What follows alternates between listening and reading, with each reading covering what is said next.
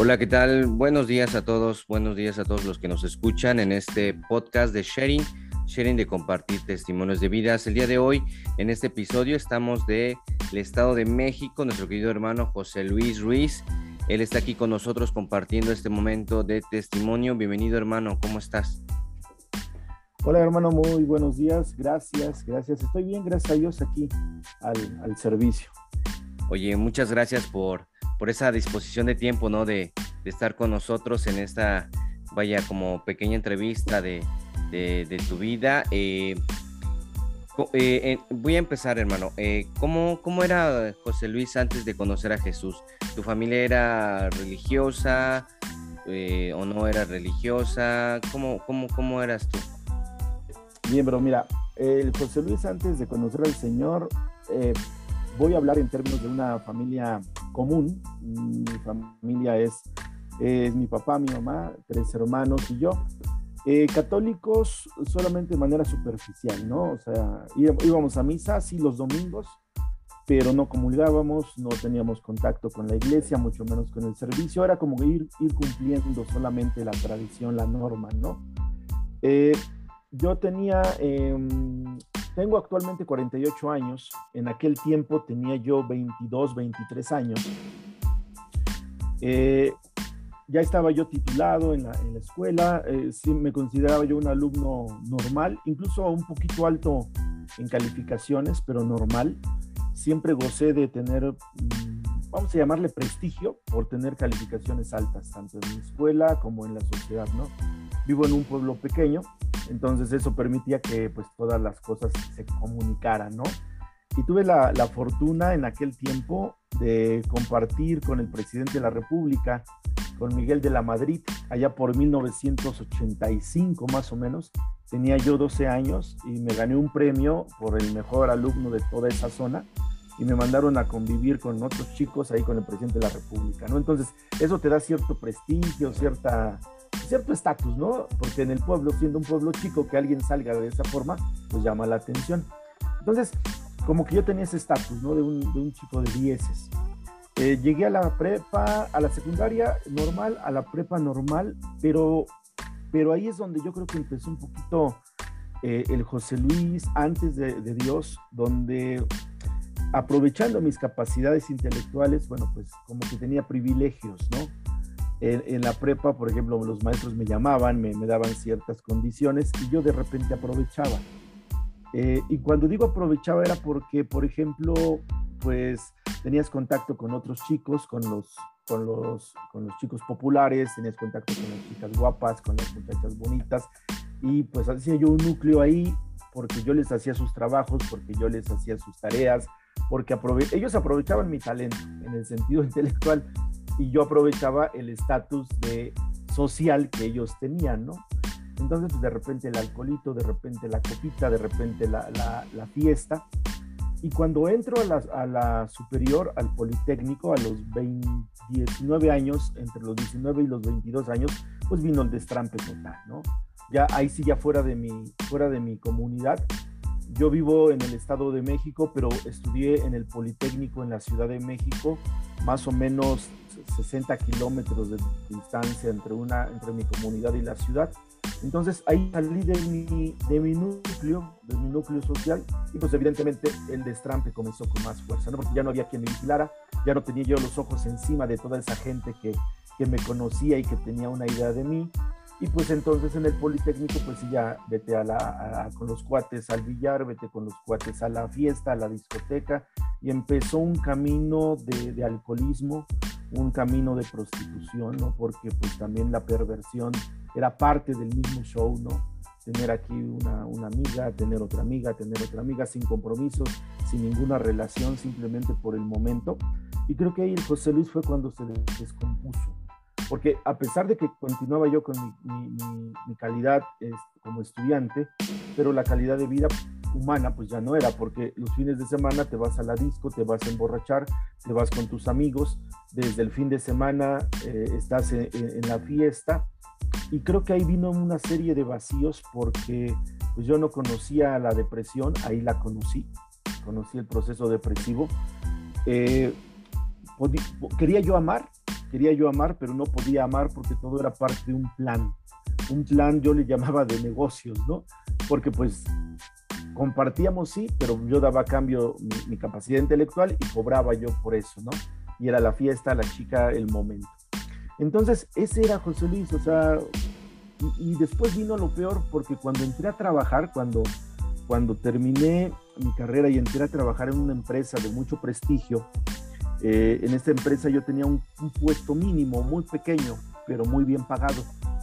Entonces, imagínate ya, o sea, soltero, mm, sin compromisos familiares, porque incluso en mi casa ah, no aportaba yo nada, a pesar de que ya estaba yo trabajando económicamente a mi familia, no le aportaba nada. Eh, ya fuera de todo, totalmente mi núcleo, porque empecé a trabajar en la Ciudad de México, y ya con, con la situación que traía yo de la escuela, pues ahí se, ahí se complicó más, ¿no? Porque pues ahí sí fue de lleno meterte ya a un mundo donde yo trabajaba de lunes a viernes como el mejor de los empleados, pero sábado, viernes en la noche, sábado y domingo, no salía yo del bar, no salía yo de la discoteca, no salía yo de la fiesta con mis amigos. De hecho, yo les invitaba con tal de no sentirme solo. Eh, invitábamos a las muchachas, invitábamos a los amigos y hacíamos un, un verdadero destrampe, ¿no? Eh, que nos íbamos, ah, pues vente, nos vamos a Acapulco, que nos vamos a Cancún, que nos vamos a Vallarta. Y pues era totalmente el desastre, ¿no? No tenía yo quien me vigilara, quien me cuidara. Eh, ahí se intensificó la cuestión del alcoholismo. Eh, todo el fin de semana pues me la pasaba yo en, en, borracho, no, no miento. Me la pasaba yo con las chicas, hoy una, mañana otra, pasado otra, sin compromisos. Eh, evidentemente eso hizo que me, yo le llamo prostitución, porque al final de cuentas era lo que yo hacía, ¿no? O sea, yo pagaba, yo daba para tener un, momento de, placer, porque ni de amor, aunque yo le llamaba amor, ¿no? Y pues eso vino todavía a intensificar más la depresión. Tuve, tuve intentos de suicidio, yo lo reconozco. En un momento pues me sentí totalmente vacío, tuve momentos de suicidio por alguna circunstancia eh, de trabajo, que yo creo que ahí es donde, donde entró la providencia, pero ahorita lo toco más adelante. Eh, en el trabajo una vez perdí un cheque de un millón quinientos mil pesos. Lo perdí literalmente. El cheque físicamente yo lo tenía que depositar en un banco y lo perdí en el camino de mi trabajo al banco se me cayó. Entonces el depósito no se hizo. Logré recuperar el cheque porque lo encontré tirado en la calle, literal, pero ya no me dio tiempo de depositarlo en el banco. Y eso hizo que la empresa tuviera pérdidas porque era el cheque para pagarle las regalías y las utilidades a accionistas. Entonces, como no entró el cheque en tiempo, pues reclamaron a la empresa, la empresa me, me empezó a localizar porque yo era responsable del depósito. Estoy hablando de que esto fue por 1995 más o menos, más o menos 1995-96. Eh, fue mi, eh, mi primera empresa donde estaba yo trabajando, es más, no tenía yo más que unos, unos meses, todavía no cumplía yo el año, pero ya tenía yo todo esta, este rollo encima. Entonces lo que hicieron, me despidieron, o sea, me despidieron, literalmente me despidieron, ¿no? Eh, de hecho, por la providencia divina no fui a parar a la cárcel porque me querían acusar ahí de, robo y de algún tipo de estas cosas pensando que el cheque pues yo lo, yo lo había puesto a, favor de alguien, pero bueno, era un cheque que no se podía hacer, ¿no? Esos cheques que ya van etiquetados o no sé cómo se les llama. Entonces, me corrieron del trabajo y todavía perdí pues todos los privilegios que tenía en la economía, ¿no? Se acabaron los amigos porque ya no tenía yo para invitarlos. Se acabaron las chicas porque ya no tenía yo para invitarlas. Se acabaron, se acabaron las buenas comidas, las buenas bebidas, las buenas, las buenas fiestas, en pocas palabras. Pero evidentemente, pues todo esto se vino abajo y evidentemente yo, o sea, no podía yo comprender que siendo una persona brillante, porque esa, esa palabra siempre me la dieron, una persona brillante ahora me quedara yo sin, sin nada, ¿no? y entreno, si tenía un proceso depresivo, se intensificó. Llegué a convivir con las personas que viven en la calle. O sea, a pesar de que, bueno, tengo mi familia, tengo, en ese tiempo te vivía yo con mis papás, pero de la depresión y, del proceso, el, alcoholismo se, intensificó. a tal nivel que llegué yo a convivir con las personas que vivían en la calle. No sé cómo les llamen allá en Tuxtla, por acá en la Ciudad de México les llamamos los del Escuadrón de la Muerte, ¿no? Las personitas que, viven eh, eh, en la calle, que comen de lo que hay en la calle y que pues se la pasan alcoholizadas, ¿no? Pues llegué a convivir con ellos, llegué a convivir con ellos un tiempo y compartí con ellos y comí con ellos en la calle, ¿no? Entonces, mi mamá era la que se estaba preocupando mucho, pero esa, esa era mi vida antes de conocer al Señor, ¿no? De, la, de la cumbre que tenía yo, caí, caí y literalmente caí a lo más bajo, ¿no? Porque sí probé, probé de la tierra, probé de la basura literal, ¿eh? Porque la gente que, que, que, que convive en la calle, pues come de lo que levanta o lo que le regalan en los tianguis y de ahí hacían ellos su comida y de ahí compartían esa comida conmigo porque yo estaba con ellos porque nos poníamos a tomar, ¿no? Nos poníamos a tomar, pues ellos eh, en su vida, pues yo con mi depresión, como que hicimos buen, buen equipo en ese momento y pues yo tomaba junto con ellos y comía junto con ellos. Ya nada más en la noche yo me iba a mi casa, pero el otro día regresaba yo con los amigos. En ese momento eran ellos, ¿no? Y pues creo que hasta este momento, pues esa era la vida de, José Luis antes de conocer al Señor. Oye, José Luis, y este, y tu encuentro con Dios fue a través de un querigma, a través de un seminario de vida, o fue otro tipo de encuentro que tal vez algún hermano te, te invitó para que vivieras? Mira, ahí sucedió algo muy curioso. La que, la que empezó con la renovación fue mi madre. En estos tiempos que te digo que vivía yo así ya en la perdición total, ya con esto de perder el trabajo. Mi mamá tuvo, mi mamá eh, era comerciante en aquella, en aquella época, ella vivía, eh, siempre ha vivido del comercio. Mi papá tiene una peluquería. Entonces, mi mamá eh, siempre fue de mujer de que anduvo vendiendo en los tianguis. Un día vendía en un lugar, al otro día va a vender a otro lugar, vendía ropa usada. Entonces, un día eh, que, ella se preparaba para ir a comprar su mercancía, le dio un infarto y una prima mía la encontró tirada en la casa. Eh, afortunadamente y gracias a Dios, mi mamá salió bien de ese infarto, pero después, como secuelas, le dieron dos infartos más. empezó a ir al médico y los médicos, de hecho, fue hasta las especialidades de cardiología y le dieron 20 medicamentos que tenía que tomar de por vida por la cuestión del infarto. Entonces mi mamá fue la primera que en su búsqueda de, salud, pues no sé cómo le hizo ella, pero ella fue, cayó en la renovación, ella cayó en la renovación.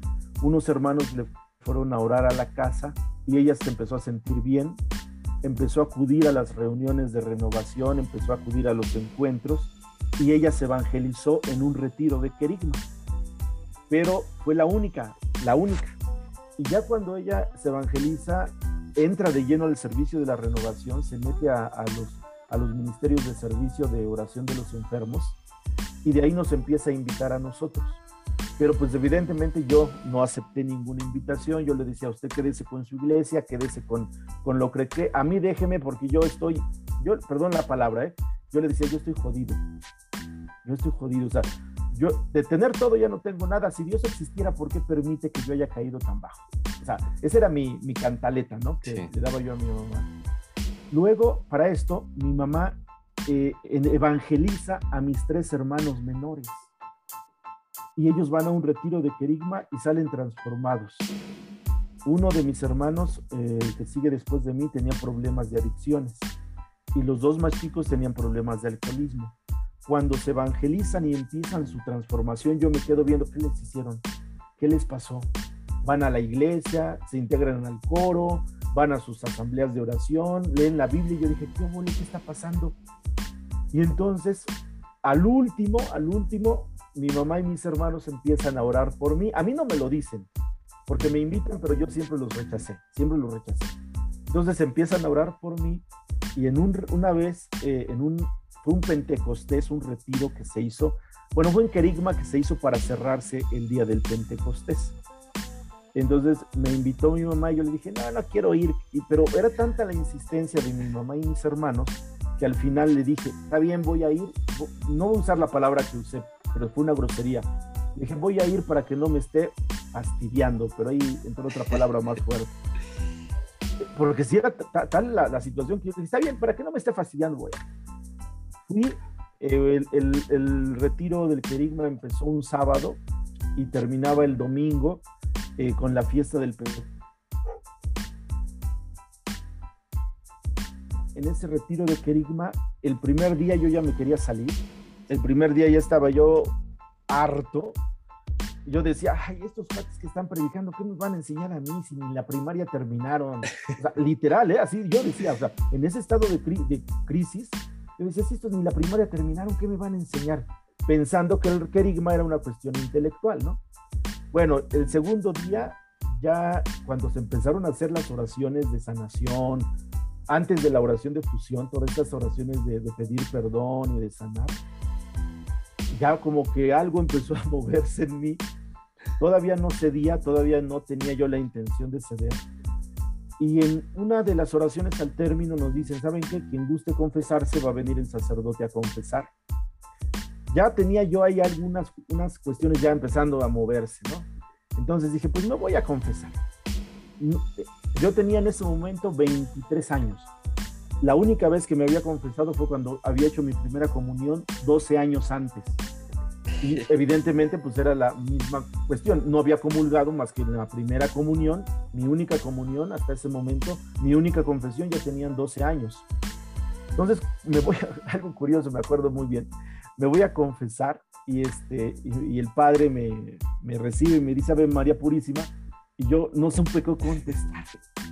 Yo, yo, y me, Ave María Purísima, yo no contestaba. Y no contestaba porque no sabía qué tenía que decir. Hasta que el padre me ve y me dice, oye, creo que tú no te has confesado. le digo, pues la verdad, padre, me confesé hace mucho tiempo y la verdad, como fue una confesión tan rápida en aquel tiempo, pues la verdad ni me acuerdo dice, a ver, te voy a ayudar. Y fue un padre que, ya, ya grande, el padre, grande de edad, y lo recuerdo muy bien, se llamaba Mayolo, el padre, porque después se convirtió, eh, yo creo que espiritualmente, en mi mejor amigo de aquella época. Es lo que le agradezco a Dios, porque era una persona maravillosa, este sacerdote, ya grande, ya, ya, ya, ya de edad, pero me tuvo paciencia y me dice, a ver, vamos a, te voy a ayudar a que te confieses. Y él me iba preguntando, ¿hiciste esto? conforme a los mandamientos. Eh, pues sí, lo hice. ¿Por qué? ¿Y qué pasó acá? ¿Y qué pasó acá? Y él fue, literal, él fue el que me fue exprimiendo la confesión. Y entonces cuando iba yo confesando esos pecados, cuando iba yo adentrándome y, diciendo, sí, sí, padre, sí lo hice, mire, hice esto, me fui de juerga unas miles de veces o tantas veces, hice esto, hice aquello, caí en la depravación, caí en el alcoholismo, caí acá, caí allá, el padre como que todavía decía yo, ya con eso, y no, todavía era capaz de sacarme más. Llegó el punto que cuando terminé de confesarme, yo tenía ganas de llorar, pero me estaba yo aguantando, no quería yo, llorar. Ya el padre, como me vio tan, pues no sé cómo me habrá visto, que no me puso una, una, una penitencia fuerte, me dice, ¿sabes qué? Solamente ahorita participa en la oración que te van a hacer. Esa, era mi, esa fue mi penitencia, porque yo creo que el padre me vio tan, pues, ¿no? tan alejado, tan ido, que dice, no, pues ni le pongo a rezar ni va a rezar, ¿no? Ya cuando terminé de confesarme, tenía yo ganas de llorar, pero me resistía. Y cuando llegó la, la oración de fusión, yo me sentaba siempre alejado, ¿no? Siempre hasta atrás, en las últimas bancas. Entonces, eh, así empezamos la oración. Yo me acuerdo que los hermanos nos decían, ustedes van a orar pero nosotros vamos a dirigir. Ustedes van a ir, van a ir, este, van a ir eh, repitiendo. Y en ese momento, pues yo cerré los ojos y empecé a hacer lo que ellos decían, la oración al Espíritu, y van a pedir el Espíritu, y van a hacer esto, y van a hacer aquello. Y en ese momento fue cuando yo empecé a sentir esos deseos de llorar, pero ya no me aguanté. Empecé a llorar. Y empecé a sentir algo que era una, yo digo que fue una liberación, porque sin que conociera yo, empecé a sentirme a través del llanto, mucho llanto, mucho llanto, mucho llanto, mucho llanto. Eh, pasó de un llanto de dolor, de un llanto de amargura, como que pasó a ser un llanto de consolación y después a un llanto de alegría. Eso sí lo tengo bien presente. Pasé del dolor a la, a la, a la paz y luego a la alegría. Y en medio de esa, de esa oración, yo recuerdo que estando yo con los ojos cerrados, sentí que alguien me, me, me sopló aquí en mi frente tres veces. Sentí un soplo tres veces aquí. Ya cuando, cuando pasa la oración, ya cuando, cuando estamos en, eh, yo con una alegría inmensa en el momento de los testimonios, a nosotros nos habían dicho previamente que iba a pasar el sacerdote a imponernos las manos. Entonces yo tenía en mente que alguien había soplado en mi frente. Entonces yo pensaba que era el sacerdote que, que cuando pasó junto a mí me había soplado. Entonces yo, yo preguntaba en la hora de los testimonios, oiga, ¿y, ¿y por qué no soplaron? ¿Por qué, ¿Por qué soplaron? Y nos preguntan, bueno, ¿quién sopló? Es que yo sentí que mi padre me sopló tres veces en mi frente. Me dice, no, es que nadie te sopló, porque el padre no pudo llegar a ti como te sentaste hasta la última fila, ya no pudo llegar a ti porque no alcanzaba a pasar entre, entre la gente que estaba y te puso las manos a distancia. Dije, no pueden ser, yo sentí que me soplaron en la frente tres veces, dice, no. Y entonces ahí todavía empecé a llorar, todavía más empecé a llorar ahí. De hecho, la oración de fusión habrá durado entre una hora, hora y media. En toda esa hora, hora y media estuve llore y llore y llore y llore. Y luego los testimonios, otra parte de llorar. Y fue ahí cuando terminó ese, ese encuentro, ese retiro querigmático, cuando yo ya salí con esa gracia de sentirme libre, de sentirme sanado y, y, de haber dejado ya toda esa etapa de depresión, de dolor, de tristeza, de esta situación que había yo vivido antes. Wow, oye, estuvo tremendo ese encuentro, ¿eh?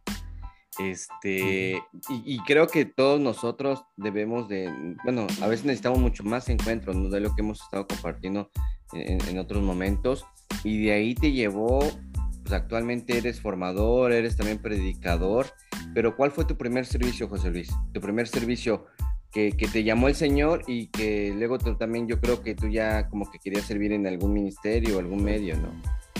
Sí, mira, después de ese retiro nos invitaron a nuestras casas de oración. Empecé a participar en una casa de oración y de ahí estuve participando, no, no recuerdo cuánto tiempo, pero fue poco, fue poco, este, participando en las casas de oración y entonces un hermano que en ese momento le habían asignado la formación de, la, de la renovación, porque bueno, el retiro fue de la renovación, y a él le habían asignado ser el encargado de la formación de la comunidad. Entonces, este hermano, eh, sabiendo que yo en ese momento ya empezaba yo a trabajar como maestro, y fíjate que fue algo muy curioso, yo me evangelicé en el 96 y me entré a trabajar de maestro ese mismo año. Me evangelicé eh, en habrá sido por los meses de junio, julio, por ahí, del Pentecostés del 96, y entré a trabajar en octubre del 96, entré a trabajar como maestro. Ya, ya, eh, y entonces este hermano, como sabía que yo estaba trabajando como maestro, me dijo que le apoyara yo eh, en la formación de los hermanos. Entonces, él era el encargado y yo le preparaba el material didáctico, yo le preparaba los temas para que se impartieran en la formación. Entonces ahí fue cuando empecé yo a servir. Después este hermano, por razones de trabajo, tuvo que dejar el ministerio de ahí de la formación y entonces el que lo suplió fui yo. Y, y, más o menos al año de mi evangelización me quedé como encargado del ministerio de formación de mi comunidad. Ahí siento que fue el primer llamado al servicio, porque empecé como formador de mi comunidad y fue cuando empecé, eh, ¿sabes qué? Pues tienes que irte a este curso, tienes que irte a aquel otro curso, te vas a este encuentro. Y fue cuando empecé como que a tomarle un poquito más de, de entendimiento de lo que Dios quería de mí. Porque pues ya me mandaron, ¿sabes qué? Vete a tomar este, este curso para que nos lo impartas a nosotros. Vete, vete a este otro curso para que nos lo impartas. Y entonces los mismos hermanos de la comunidad eh, me empezaron a patrocinar, vamos a llamarlo así, esos cursos yo los tomaba y regresaba yo a mi comunidad a compartirlos y fue como empecé a trabajar y mi primer ministerio formal fue el ministerio de formación de mi comunidad. Ya después, por a través del tiempo, de ahí me, me, pasaron al Ministerio de Sanación de los Enfermos. Estuve un tiempo trabajando también en el Ministerio de Sanación de los Enfermos. y luego a las asambleas de oración, luego estuve encargado también ya de las asambleas de oración, y de ahí eh, me nombraron coordinador de mi grupo, de mi comunidad parroquial, y estuve como coordinador de mi comunidad parroquial. Actualmente, este, bueno, yo estoy integrado a la comunidad parroquial, pero mi servicio lo estoy desarrollando a través de la formación en las escuelas diocesanas aquí de Valle de Chalco y de la predicación eh, también a nivel pues nacional. He estado en varios lugares. De hecho, solamente haciendo una vez cuentas, solamente hay cuatro estados que no conozco como predicador. Sonora, Baja California Norte, Baja California Sur y Chihuahua. A todos los demás estados me han invitado en alguna comunidad a, predicar en algún encuentro y, y, he estado ahí. Aparte, por la gracia del Señor, también he predicado en República Dominicana, he estado en Panamá, he estado en Guatemala y en Cuba. Este, bueno, sirviéndole al Señor en todo este tiempo que, el Señor me ha permitido estar a su servicio. Wow, gloria a Dios. Y, Dios nos sorprende, ¿no? De cómo te, te, va mostrando que ya te metió en la formación. Eres un, bueno, yo en lo personal te reconozco como buen formador, también como buen predicador. Eh, eh, en esta línea te reconocí en, la renovación carismática, pero me gustaría preguntarte, por ejemplo, tú estás personando una comunidad de, renovación carismática, ¿verdad? ¿Tú te ves toda la vida? Sabemos que nuestra meta es el cielo, es, ser santos, pero tú te ves toda tu vida en, el momento de la renovación carismática o estás abierto en, que Dios te mueva en otro lado? Mira, fíjate que esa es una muy buena pregunta que yo me hice hace tiempo también. Evidentemente yo nazco con la renovación, me apasiona la renovación, me encanta la renovación. Yo voy a decir, soy de la vieja ola de la renovación. Yo me evangelicé hace 25 años. En aquel tiempo la renovación tenía un tinte más hacia los hermanos separados. De hecho, no había, no había música católica tan, o no había tanta música católica de la renovación. Muchos de los cantos de, los que me tomaron a mí para evangelizarme eran cantos de los hermanos separados. Entonces yo crecí como que con una línea medio protestante por los cantos. Eh, las enseñanzas eran pocos los predicadores de aquella época. Yo me acuerdo los predicadores fuertes de aquella época era Salvador Gómez, el padre Darío Betancourt, el padre Emiliano Tardif, que en paz descanse, Pepe Prado, eran como que los más conocidos. Y si te das cuenta, todos ellos actualmente son de la vieja guardia, ¿no? El padre, bueno, Emiliano Tardif ya falleció, pero yo crecí con ellos. Y al, haber pocos, pocos predicadores católicos, pues también, voy a ser sincero, yo escuchaba música protestante y, y predicadores evangélicos, ¿no? Por ejemplo, Marcos Witt, Marcos Barrientos, que en aquella época pues también empezaba ya con su auge. Entonces, en un momento de esta etapa, te voy a ser sincero, sí recibí tentaciones como que por mi búsqueda de, de, saber, de conocer, porque la Biblia me apasiona, y yo veía que los hermanos separados la manejan, pero si al... Yo estaba yo así impactado por ellos, sí recibí propuestas de volverme hermano separado, que me invitaron varios amigos eh, que eran eh, eh, son hermanos separados, me invitaban, incluso me ofrecieron becas para estudiar, para ser pastor y que me mandaban de misionero a alguna parte del mundo, como que eso me llamaba la atención, porque, porque decía yo, pues es que me están ofreciendo que yo me vuelva pastor y que me van a mandar a, América del Sur o que me van a mandar a, a, Sudamérica. Uno, una, una vez incluso con unos hermanos, bueno, que son hermanos separados de los que le llaman eh, mormones, platiqué incluso con su obispo de ellos y quería que me convirtiera y me dijo, sabes qué, nosotros te pagamos tu sueldo y te mandamos a, incluso a, Europa, a Asia, dependiendo. Pues evidentemente pues yo estaba fascinado y sí tuve, bueno, sí me nació la tentación de volver a un hermano separado por todos esos ofrecimientos, ¿no? Y fue cuando me cuestioné y dije, bueno, pero, ¿qué onda, no? Que, o sea, yo, yo estoy aquí, pero, pero quiero saber más y si me paso para allá, ¿qué pasará? Gracias a Dios eh, no, no, sucedió, no sucedió. Y después eh, llegó un momento en que en, mi parroquia llegó un sacerdote que no era renovado, un padre que no, no quería la renovación en pocas palabras, ¿no? Entonces ahí tuvimos un, choque muy frontal, muy frontal. Y, y yo me separé más o menos como unos un mes de la, del servicio, incluso dejé de asistir a mis asambleas, pero no por, no por la renovación, sino porque había tenido yo ese conflicto con el sacerdote. Y entonces como que yo decía, bueno, ¿sabe qué padre? Pues usted hágase cargo, yo no voy a hacer ya nada, pero de repente de eso, otro sacerdote que es que, en ese tiempo pues está, eh, me conocía, me, me invitó a dar algún tema en su parroquia pero no para la renovación, sino para otros movimientos.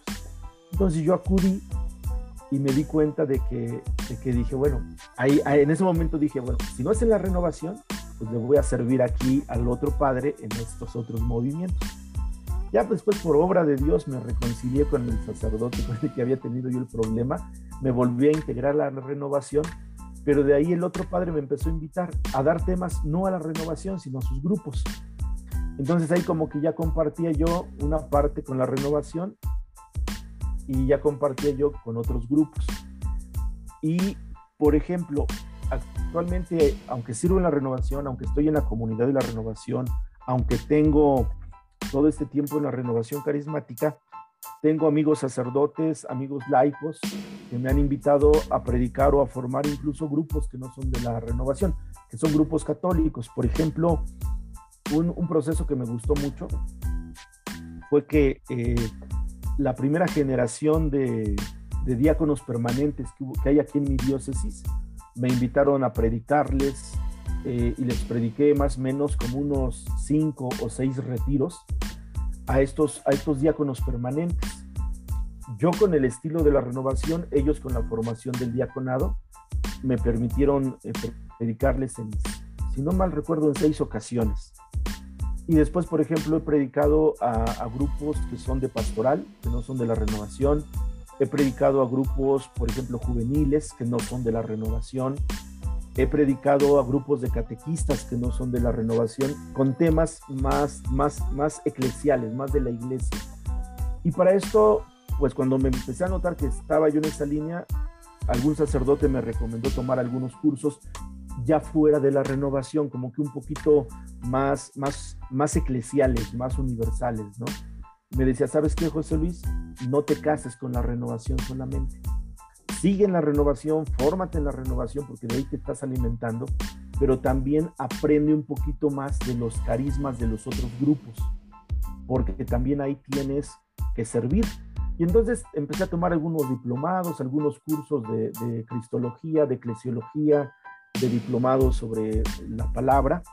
Y sí, como lo dijo este sacerdote, ¿no? Ya, por ejemplo, pues tengo la experiencia de haber trabajado con otros grupos, con otros movimientos. Fíjate que algo curioso es eh, que, que, me han invitado, por ejemplo, en Oaxaca, en Guajuapan de León. Es un grupo que nace de un querigma, no está en la renovación, pero tiene la base de la renovación. Se llama la familia eucarística y me invitaron a participar con ellos en algunos eh, retiros. Y, yo decía, pues yo me siento como pez en el agua, ¿no? Pues hablamos de carismas, hablamos de dones del espíritu. Y de repente, pues, eh, por ejemplo, no son de la renovación, pero tenemos algo en común, ¿no? Pero después, por ejemplo, me han dicho, ¿sabes qué, José Luis? Ahora vamos a predicar o me invitan a predicar a grupos, por ejemplo, catequistas que tienen otra formación, ¿no?